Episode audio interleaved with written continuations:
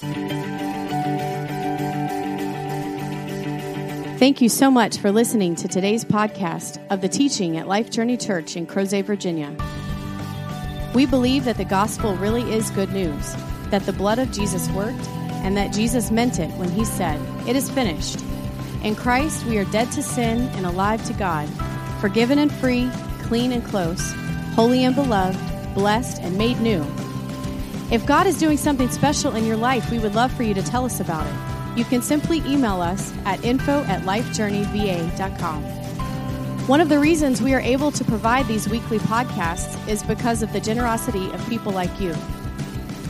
If you would like to support the proclamation of the gospel of the grace of God, you can make a donation now on our website, lifejourneyva.com. We're going to ask this question, what is the new what is so new about the new covenant? Growing up, I grew up in a typical Baptist church. Uh, nothing wrong with that necessarily, but just grew up in a typical Baptist church. And my understanding of covenant was the name of the church that was down the road. Uh, you know, covenant church or covenant, you know, school. You know, we've heard of those different terms. Um, I had no clue as a Christian growing up in a good church uh, what the new co- what what the covenant was regarding scriptures what the new covenant was, what the old covenant was. In fact, I went to Liberty University, love my alma mater, but I have an undergraduate in religion and two masters, all in religion. And I never had a course where they talked about the differences between the new covenant and the old covenant. Don't you find that kind of awkward? I do, especially now, because the new covenant, whether we realize it or not, whether we've even heard that term before or not, is everything. And when I say it's everything, I, I can't express just how everything, everything of the new covenant really is. And so we're just going to try to ask this question. Okay, so what's so new about the new covenant? What's so different? And so these three things for 10 minutes each that we're going to look at are basically three questions that help answer this one question. We'll see if it all makes sense at the end. This verse isn't up on the screen, but in 2 Corinthians chapter 3, verse 6, Paul says that the only covenant that we, believers, are qualified to minister is the new covenant. Okay? So the only thing God has equipped us and called us and qualified us to actually dish out, to serve, you know, like if you go to lunch this afternoon, you have somebody who comes and serves you their dish. They're handing you some, you know, water, your, your, your meal, whatever, and then of course the check at the end, the part that we don't really like. Um, but the, he's dishing out, or she's dishing out, she's serving you your food. Well, Paul is saying that the only thing that we are qualified to serve, to, to dish out, is the new covenant. So if you read that, like I read that, I'm thinking, hmm, I need to know what the new covenant is right? Doesn't that make sense? If that's the only thing we're actually qualified to minister, we need to know what it is and, and how different it is from the old covenant and what it means to be in this new covenant, and what the terms of the new covenant are all about. The word covenant just simply means, in fact, any Spanish speakers out there, I don't know, uh, the, the word in Spanish is actually pacto, which we get our word, you know, pact. It's an agreement, it's a pact. Like two people make a pact together, it just is an agreement. And in the Old Covenant, which we won't get into in too much detail, the Old Covenant was a pact, uh, namely the Mosaic Law, between God and the Israelites, the people, in the Mosaic Law. And we'll get into this a little bit more in a second. But in the New Covenant, it is a pact, but it's no longer between God and people. In the New Covenant, it's a pact, Hebrews says, between God and God. So we, people, aren't even a part of the equation anymore. And we'll get into that in a second. I'm getting ahead of myself. So we're only qualified to minister the new covenant. Man, that to me, it just shoots up all sorts of desires to learn what the heck is this new covenant and why in the world have I, Walt Davis, at, at the time when I first started understanding this at age 31, I'm 35 now, why in the world in the first 31 years of my religious life have I never heard of this? Never understood this, never been taught this. I've got all these plaques hanging up on the wall that have these you know, signatures of presidents of universities and seminaries, and I've never heard this. What is going on here? And so we're going to ask our first question of three to help answer this bigger question of what's so new about the new covenant. And the first question we're going to ask, and actually the question is not on the screen, but the scripture is on the screen, is when did this new covenant begin? when did the new covenant begin? If you're like me, most of us would answer without actually looking at the scriptures. We would probably answer, well, if you have your Bible, if you have, you know, especially a printed Bible, remember those things? You know, if you have a printed Bible, if you go to Matthew chapter 1, verse 1, and you turn to the left a page or two, what do you have a big piece of paper that says? What does it say there? The New Testament. This is very important. The word testament, the word covenant, and the word will, you know, like a will when somebody is about to die, that sort of will, those are all the same Greek word that we are using this word covenant. So where you, see testament, where you see will, which we're going to see it in Hebrews in a little bit, and the word testament, testament, covenant, and will, it's the same word. And so when you see the word New uh, Testament, or AKA New Covenant, you see that right there in Matthew chapter 1, verse 1. So most of us, because the publisher put a piece of paper in there, most of us think that the New Testament, the New Covenant, began at Jesus' birth, don't we? By, na- naturally. But that's not true. In fact, and I'll show you. What Jesus says here in Matthew chapter 26, verse 28, he's having his last supper with his disciples and they've had their, their big Seder dinner, and everybody's full and excited about celebrating Passover. And he tells them, he gets bread, he gets the wine, and we're familiar with this if you've been to church before. If you haven't, just stay with us. And he passes around the bread, he passes around this cup, and when he has the cup, he says, Take it, drink of it, all of you, for this is my blood of the new covenant. Now, your translation might not have the word new. If you look at this little sub, what's it called underneath there, where they have little notes, there might be a little letter. Some of the earliest manuscripts don't have the word new, some do, but he's talking about the new covenant. This is the blood of the new covenant. Up here on the screen, it doesn't say covenant. This translation must be a different translation, which is poured out for the forgiveness of sins, poured out for many for the forgiveness of sins. So, what Jesus is saying is literally less than 24 hours from when he says this, he's going to hang on a cross. He's having dinner with his, with his people. He's arrested that night. The next day, he's crucified, just for some context. And he's saying that this blood, the blood in his body, is going to be poured out. And the pouring out of that blood is the ushering in, the inauguration of the new covenant. Okay, it's very important that we understand that the death of Jesus is the beginning of the covenant, not the birth of Jesus. Well, if we are confused still, we can just go to Hebrews chapter 9, where in fact it says it very, very, very plainly, verse 17. It says, For a will, remember, will, testament, and covenant, those are all the same Greek word that we would use uh, for just covenant, all right? Or testament was the same word. He says, For a will, or think of covenant, think of testament, uh, takes effect only at death. All right. We understand this. You don't have to be a Christian to understand this verse. If you have a living will or a will for when you die, that will, guess what? It's not in effect until you what? You die. So if you leave your kids, you know, the fortune, you know, and you know all the debt, whatever you have to leave to your kids, and and you are still living, guess what? They don't yet have. They don't they don't have your inheritance. They don't have your stuff because you are still alive. We all understand that. We know that. We have been illuminated to that fact. And so, what the writer of Hebrews, whoever it is, he's picking up on this and he says that this covenant, this will, as we've translated in this passage in English, only goes into effect when someone dies. So, therefore, the one who's made the covenant, who's made the will, they must die in order for the covenant to go into effect. So let's understand the question when did the new covenant start? It did not start with the birth of Jesus. It actually started with the death of Jesus. And you say, well, what's so important about that? Why is that such a big deal? Well, we won't obviously in today's 30 minutes have time to get into that, but it's a huge deal because Jesus, according to Galatians 4 or 3, Galatians, I'll just say that. You're studying Galatians, you can tell me. He was born of a woman born what? Under the law, aka the old covenant.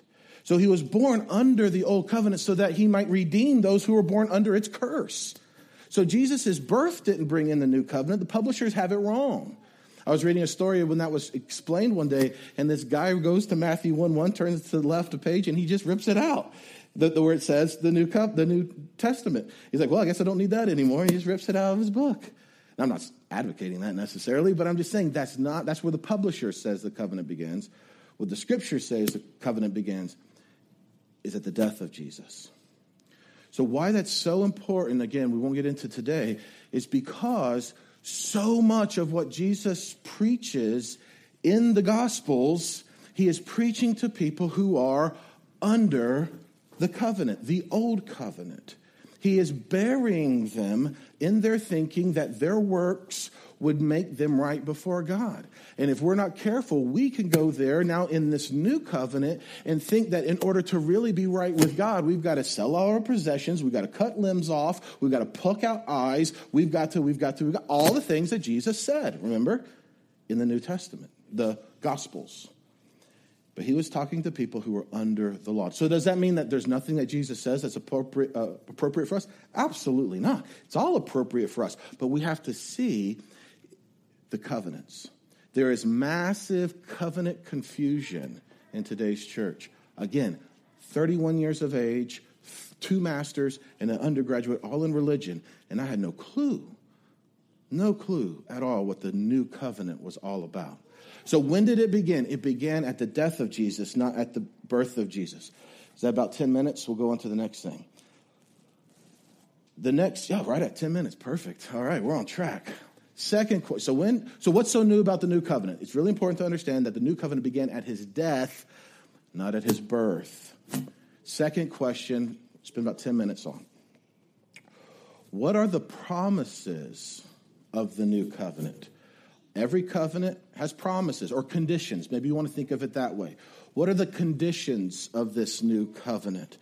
The Old Covenant, we can read about some of those conditions in Deuteronomy 31. Leviticus has a lot of the conditions. And here's basically the summary of the conditions or the promises of the Old Covenant. You do good, and you will be what? Exactly. Man, you guys are smart. You do badly, I think is the right adverbial form, and you will be cursed. That's the promise. That's the condition. Obviously, there's much more than just that. We're just summarizing all that into one little thought. You do good. Am I doing something wrong on that? Okay. Gotcha. All right. You do bad, you are cursed. You do good, you are blessed. Those are the terms, in essence, of the old covenant. Maybe I just stand still. Is that better? I don't know. Of the old covenant. we know this by all of the um, exiles that we read about in the Old Covenant. The exiles in the Old Covenant are these things where the nation of Israel did badly, and guess what? They were cursed. The, the Babylonians, the Assyrians, you guys, if you've, if you've read the Old Testament some, these guys came in and they totally walloped the Israelites. They were brought in as judgment for their bad behavior, their sinning because they broke the terms of the covenant. And God said, If you do bad, I will curse you. And he was keeping his promises. Those are the terms of the old covenant. But what about the new covenant? I'm glad you asked. Because there's a passage in Jeremiah 31 that then the writer of Hebrews quotes in Hebrews chapter 8 that gives us in essence, the terms, the promises of the new covenant. In fact, all of Hebrews is written to differentiate the old covenant and the new covenant. In fact, in ch- starting in verse in chapter 7, the writer of Hebrews says, "You know what? There's a brand new priest. The old priesthood is gone. There's a brand new priest, and because the priesthood has changed, guess what? The law has changed." And so there is no more law in the, in the, sense that we've always thought, you know, trying to live up to some sort of standard in order to be right with God. All that's been taken away because the priesthood is. If the law hasn't changed, then Jesus is an illegitimate high priest. And I'm that's too much for me. I'm just going to go with what Scripture says. It says that Jesus is the high priest, therefore the law has been set aside, talking about the Mosaic law. And so, therefore, with this better priest, there's now better promises. And these better promises are basically a promise from God to God that he swore to his own name, because remember, God can't swear by anything greater than his own name. You know, we swear by God's name, but what does God swear by? Well, he swears by his own name too, because there's nothing greater for him to swear by. And so he swears by his own name that Jesus will be our high priest forever. So there's a better priest, there's better promises about this better covenant. So look here, starting picking up in verse uh, chapter eight, verse seven, about these better promises. There's four of them. And we're going to pick up in verse 7. He says, For if that first covenant, now we're talking about the Mosaic law, if the old covenant had been faultless, there would have been no occasion to look for a new covenant, a second covenant. For finding fault with them, that is the people, the people couldn't, they kept failing, they couldn't live up to it. For finding fault with them, this is verse 8, he says, God says, and now this is the quote of Jeremiah 31. He says, Behold, the days are coming, declares the Lord.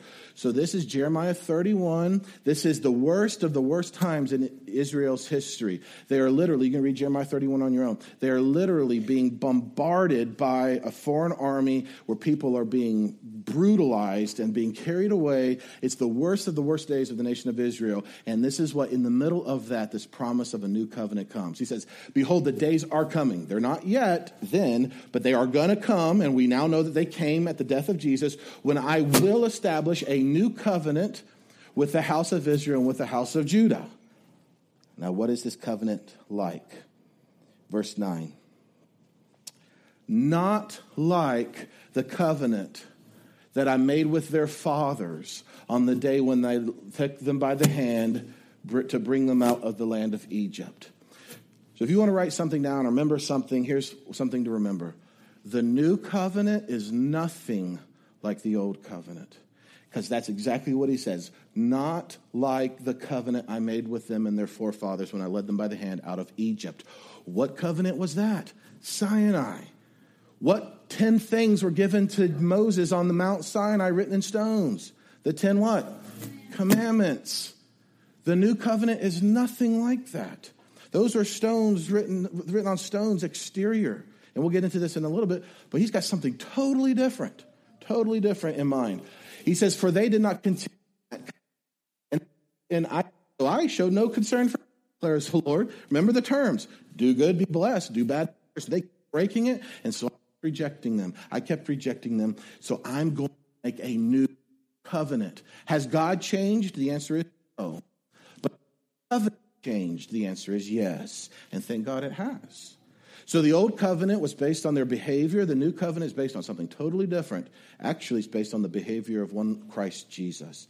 And so the new covenant, whatever you know of the old covenant, the, the just, the, the, the, the, the, rage of God against sin, the, the, his, his rage uh, uh, uh, uh, in retribution because of bad behavior, all that that we know of the old covenant, what, Jeremiah, what he's promised in Jeremiah and what the writer of Hebrews is picking up on now here in Hebrews is that the new covenant is nothing like that. So, what is it like? Well, let's keep reading because I want to know. Because remember, we're only made ministers of the new covenant. We're only authorized to dish out the new covenant. And I'll just tell you straight up for the first 31 years of my life, I was dishing out law.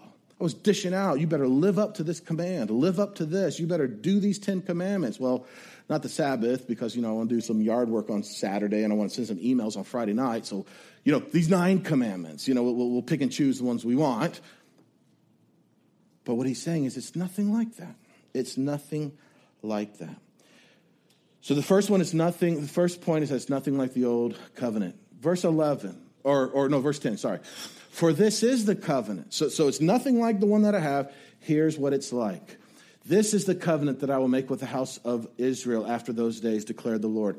I will put my laws into their minds, and I will write them on their hearts. I will be their God, and they shall be my people. Now, when we read the word laws here, we ought not think of the 613 laws of Moses, because he just said that the new covenant is what? Nothing like that. So this isn't, okay, let's get these laws written on stone and let's just start etching them into their heart and into their mind so that they could be my people. He's talking about something totally different than that. Ezekiel picks up on this in Ezekiel 36 when Ezekiel says at the same time of Jeremiah that a day's going to come, and now we know it did come with Jesus, that we'll have a whole new heart. Now, not this beating thing in our chest, but a spirit, a whole new, brand new. So, the first real difference or real promise of the new covenant is that it's nothing like the old. So, whatever we know of the old, the new is nothing like it. And the second one that we see here in this verse is that this new covenant, it's an internal reality with a new heart. And I promise you, we're not going to unpack all, unpack all that this morning because it's impossible. That's what we unpack for the rest of our lives, of what we actually have with Him. But again, Ezekiel says that the old stony heart that was dead because of Adam's sin is actually cut out. Colossians 2 talks about the circumcision of Christ. Now, we're not talking about little boys in the hospital, we're talking about actual cutting away of the old human spirit that is dead because of Adam and his sin. It's actually cut out. Incision in a circle, circumcision. It's cut out. The old man, the old spirit is crucified with Christ and buried so that a brand new human spirit, a brand new human heart, not the physical but spiritual, is actually born from God Himself, born from above. Jesus told Nicodemus in John 3 except a man be born again, you cannot enter the kingdom of heaven. This is what he's talking about. This is this new covenant, this new thing that's showing up to where you actually have entrance into the kingdom of heaven. It's an inward spiritual reality. It's not about stones and laws written by uh, the angels to Moses. This is something totally different. It's actually, as Richard says often, the heart of the problem is a problem with the heart. So the new covenant is all about having a brand new heart, a brand new human spirit. I used to always say, you know, I really understand the gospel, but I've got to get what I know down into my heart. You ever heard that or, or, thought that before? Well, the truth is the exact opposite. The truth is that in the new covenant, if you believe in Jesus, you've been given a new heart, as righteous and holy as God Himself is. The truth is that now we are growing in a revelation of just how new we've been made. So, what's really new here, if you will, pointing to my chest, actually needs to up here into our minds. And Paul picks up on this when he talks about over and over the renewal of the mind. You see that? So the second promise, real quickly, is that the, this inter, it's this internal spiritual reality with brand new human spirit. Now, move on to verse 11. There's a third, and we've got to hustle. This is so crazy to me. We won't spend much time on this, but this is the third promise of this new covenant. He says, They will not teach. Okay, so God in Jeremiah 31, and then the writer of Hebrews picking up on Jeremiah 31, writing it in the new covenant, he's actually advocating us to not teach something. Now let's see what he says to not teach. They shall not teach one his neighbor and one his brother, saying, Know the Lord. They will not teach, Know the Lord. Know the Lord. Doesn't that sound a little bit strange to you? We're supposed to not teach you need to know the Lord? I, I, I don't know. I read that, I'm like, you know, that little Sony RCA dog, whatever it is, you know, the head crooked to the side. Like, what is that? We're supposed to not teach people to know the Lord? Well, listen, he says, For they shall all know me from the least to the greatest is he saying? Is he saying that we shouldn't put children in a circle and teach them about Jesus? No, no, no. That's not what he's saying. We know that's not what he's saying.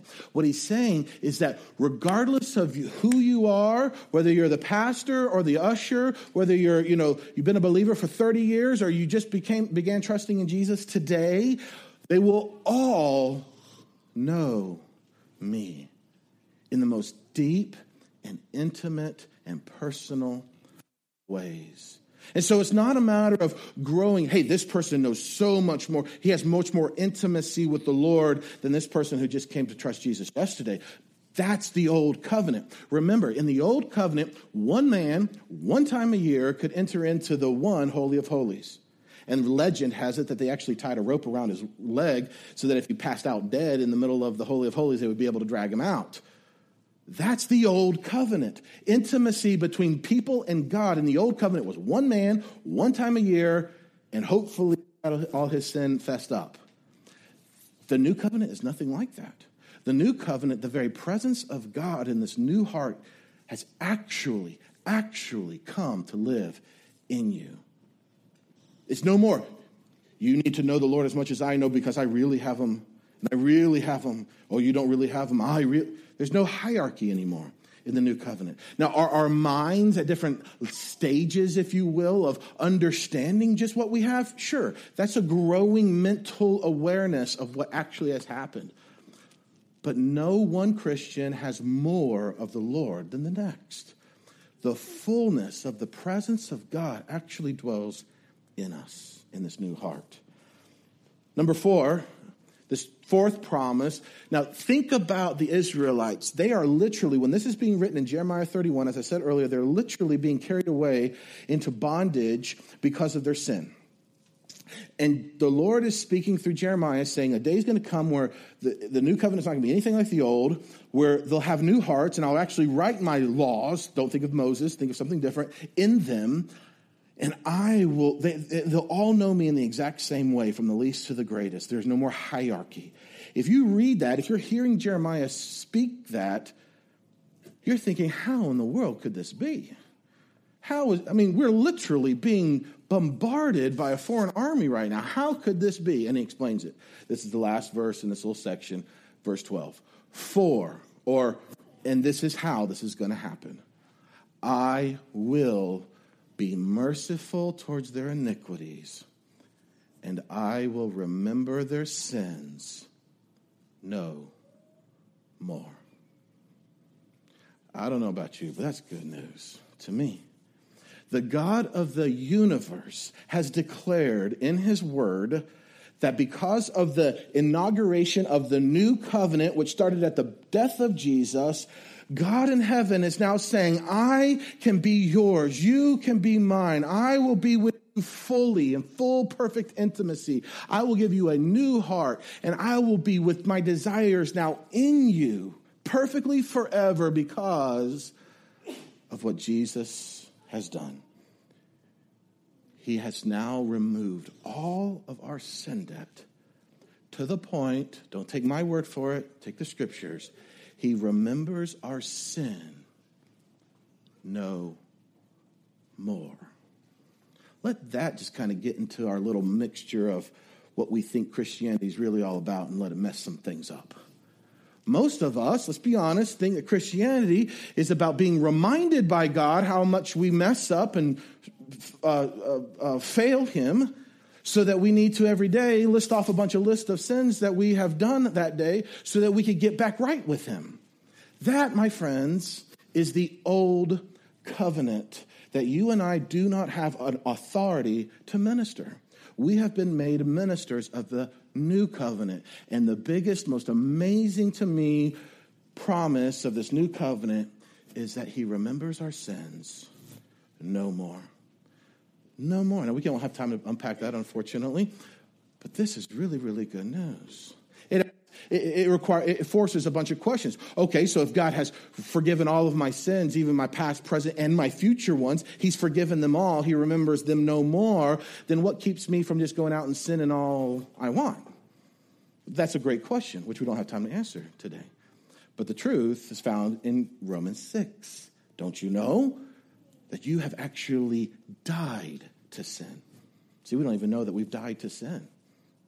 This is the new covenant. There's been a death, a burial, and a resurrection of Jesus, but also of us. We've been crucified with him, we've been buried with him, and we've been raised with him. So, our third question so, we're asking this question How new is this new covenant? Well, first we saw that started at his death, not his birth, and we just saw the you know what these promises are that it's nothing like the old covenant. There's an inward spiritual reality with human heart, human spirit, that it that, there, that there's no more hierarchy, that we all know him from the least to the greatest, and that it's all possible because he has forgiven our sins totally, past, present, future. None of your sinning will ever surprise God. You know why? Because 2,000 years ago, he already saw them all and he put them all on Jesus and he crushed his son, therefore crushing your sins. So today, when you're surprised, oh my God, I can't believe I just did that. God's not surprised. He's already dealt with it and he remembers it no more. Last question, and we're going to wrap up with this one. So, just how different, okay, we, we, we, we heard it's different, it's nothing like the old. Well, just how different is this old covenant and the new covenant? Just how different. And we're going to stay in Hebrews, and I'm going to move over a little bit towards the screen here. We're going to stay in Hebrews. We're going to go over to Hebrews chapter, I think, what is it, 11 to 13, um, 12. And we're going to start in verse 18. Yeah, let me take a sip of water here. And in Hebrews uh, 12, starting here in verse 18, um, is there a verse 18 or no? Okay, well, you'll just have to believe me if you have your copy of God's Word. We're going to start in verse 18, uh, though it's not on the screen. What the writer of Hebrews is, is bringing these people to the point of understanding is that there is a huge, huge difference between what you have been brought up under, called the Old Covenant, and the truth of what the New Covenant is. And he makes some of the most remarkable contrasts between these two covenants. Remember, you think that there's covenant confusion today amongst guys like me who have all this religious, you know, education? Just imagine how much covenant confusion there was of first century Jews who their whole life have been going to the temple to get forgiveness. I mean, think of the blood that's filling up all the gutters around the temple in order to get forgiveness of sins. Just imagine. And so he's trying to create some covenant clarity when there's covenant confusion. And I think we need the same too. Starting in verse 18, he says, You, you who are believing in Jesus, you have not come to that which can be touched. Now, I'm going to go ahead and give you some context of where he's going. He's talking about Mount Sinai. Now, I know how many of us, you know, have really, you know, stayed, stayed up late, you know, trying to, you know, read all of the Old Testament and what's this Sinai thing. In short, when the Israelites came out of Egypt, uh, out of their slavery, the Lord led them to Mount Sinai. And it's at Mount Sinai where he started giving him what we call the Mosaic Law. And there were some very amazing physical descriptions that we're going to see here of what that mountain was like and the, the, the experience of that encounter with God and the Israelite people. He's saying, You have not come to that which can be touched. That is, AKA Mount Sinai. And he describes it. He says, A blazing fire and darkness and gloom and tempest. AKA, you don't want to get close. So imagine with me in our mind's eye, you know, we can look out the window here and see, well, not today, but on a normal day, uh, on a clear day, mount the mountains here behind us. Imagine there's fire all around it. There's, there's gloom, there's darkness, there's this whirlwind of a storm. Is that an inviting sort of imagery? We're like, hey, let's go picnic on the top of the mountain today. Of course not. It is declaring, very real and physical, stay away. Stay away. For you have not come to this mountain that which can be touched, aka a Sinai, a blazing fire, a darkness and gloom and tempest, and it's not, that's not all, picking up in verse 19, and the sound of a trumpet. So there was this, if you go back into to reading about this in the Old Covenant, in the Old Testament, there was this tum- trumpet blasting. You ever been in a, the music is so loud, you're like, I got to get out of here because my ears are busting? Well, that's the idea. It's so loud that I can't even stay. It's just driving people further and further away from the mountain. There's this trumpet blasting and a voice. So, on top of all that, this gloom, this darkness, this despair, fire, and words that made the hearers beg that no further messengers, messages be spoken to them. This is God giving the law to Moses, giving words that they're just like, okay, I can't do it any. I, we can't live up to this. This is too much. He's saying, we, we need you to stop giving these laws. Look at the next verse, verse 12 for they could not endure the order that was given. And here's an example of an order that was given. If even a beast touches the mountain, that beast is to be stoned to death. All right? You're out at the base of the mountain, walking, you know, your pooch, gets off the leash and it runs over to the mountain. The law is requiring that that pooch, that animal, little, you know, Fido, be stoned to death. And these people are like, this is too much. This is impossible for us to live up to. And so it's driving them. If that happens, if even one of our animals gets off the leash and goes over to the mountain, we need to get further and further and further what? Away from the mountain. Indeed, verse 21, I love this. It was so terrifying was the sight that Moses, now we're talking about Moses, right? Moses said, I tremble with fear. This is Sinai. This is the first covenant. This is the old covenant.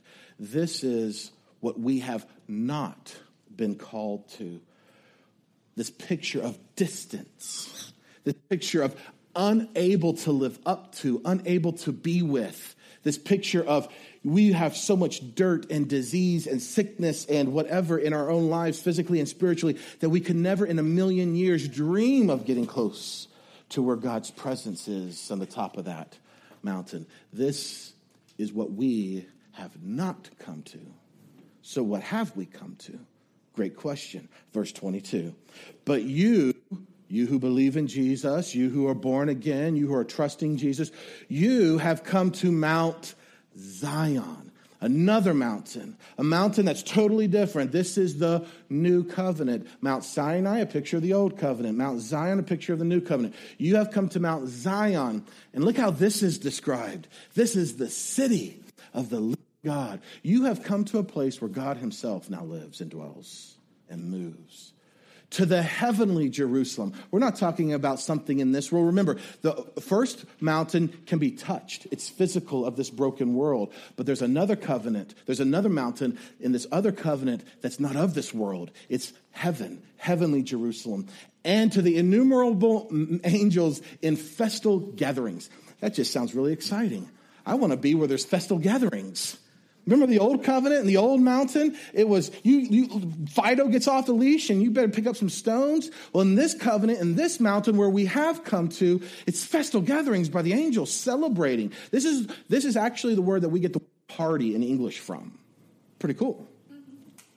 It's a party, if I could be, with all, with all respect. Next verse.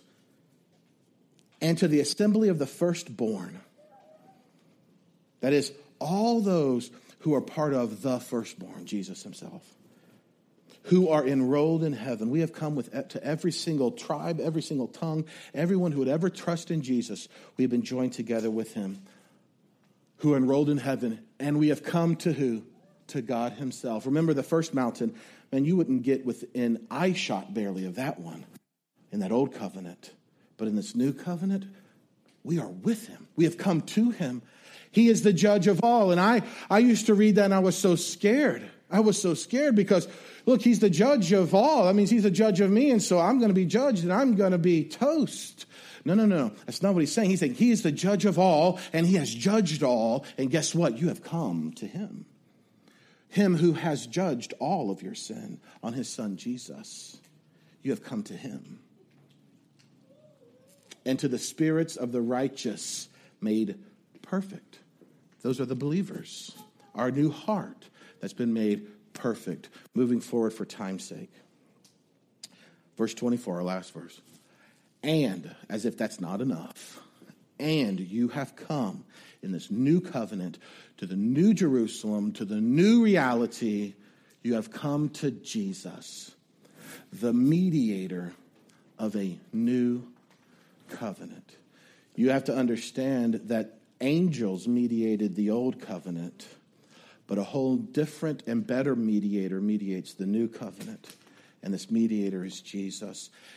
Earlier in Hebrews, it says that Jesus isn't just the mediator of this new covenant, but he's actually the guarantor of the new covenant. You see, a mediator is cool. A mediator brings two opposing parties together, and certainly Jesus has done that. God in his holiness, a man in his sinfulness. So Jesus has certainly brought us together, mediated some reconciliation. But here's what's so awesome about this new covenant Jesus and his perfect obedience and his perfect righteousness actually is the guarantor of the covenant.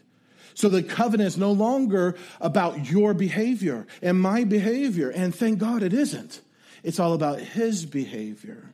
And I believe that when we see that, as we sang earlier, when we see him for who, how beautiful he is, and we see us for now because of what he's done, how beautiful we now are in him in this new heart, then guess what flows out of us? Beautiful things. When we see really what he's done for us and done in us, we don't want to go out and rob the liquor store. We, we want to have Christ who died for us, who's now living in us, to actually live through us. And so we've come to this mediator, also the guarantor of this covenant, Jesus. And we've come to the sprinkled blood that speaks a better word than the blood of Abel. Abel, what's, what's he got to do with all this? We remember back to Genesis 4, where Cain kills Abel and the blood of Abel spills out. The idea there is that the blood of Abel is crying out vengeance. It's crying out, Cain is guilty.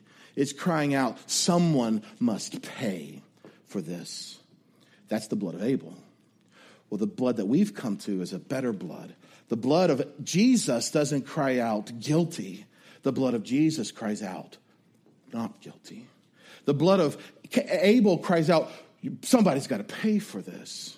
The blood of Jesus, which is a better blood, cries out, paid in full. Do you see that? Do you see the stark difference? If Fido gets off the bench over here, man, he's toast. In the new covenant, there's intimacy, there's oneness, there's actual union between the God of the universe and every single man, woman, boy, and girl who would ever trust in what Jesus has done. So, how new is the new covenant? Brothers and sisters, we, we can't, with our finite minds, even begin to understand how new it is, how much better it is. But this is the joy of what we would call the Christian life to see who He is and to now see who we are in Him and actually live in this world with the reality of what has already happened in that world. Adam's going to come on up and going to close us out with a song, I do believe. But as we wrap it up this morning, my encouragement to us all is to really wrestle with this question of how new is the new covenant? Do I really even know what I'm in if I trust in Jesus? Because I'll just be honest with you. There is a mass covenant confusion in the body of Christ. Massive. We have pastors who love the Lord. Uh, but who will scream at the top of their lungs that you Christians need to bring your sins before the mercy seat today so that you don't face them at the Bema seat later, the judgment seat later. And, and that was me for years, for that matter. But that's not the truth. We, we have brothers and sisters living in, that, that are believers in Jesus who are living in constant guilt and fear because they think that the face of God no longer shines on them because of something they've done. Listen, you are now well educated, not that you weren't before. Is that new covenant thinking or is that old covenant thinking? That's old covenant thinking. So I'm just saying, how about we see what actually we've come to? Let, us throw away all the other stuff.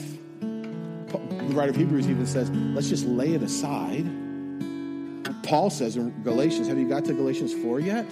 In Galatians, in Galatians 4, Paul says, throw it away. The law and the works of the flesh, throw it away. That's Paul, direct quote. I just say, let's do that. Let's throw that thinking away that my rightness with God is based upon my behavior. Let's throw it away and let's actually embrace the gospel. Let's actually embrace the finished work of Christ that says he has died once and for all. And God requires blood, not apologies, to actually forgive us of our sins. He requires blood. How many times did Jesus bleed? Once. So if you trust in Jesus, how forgiven are you of all your sins?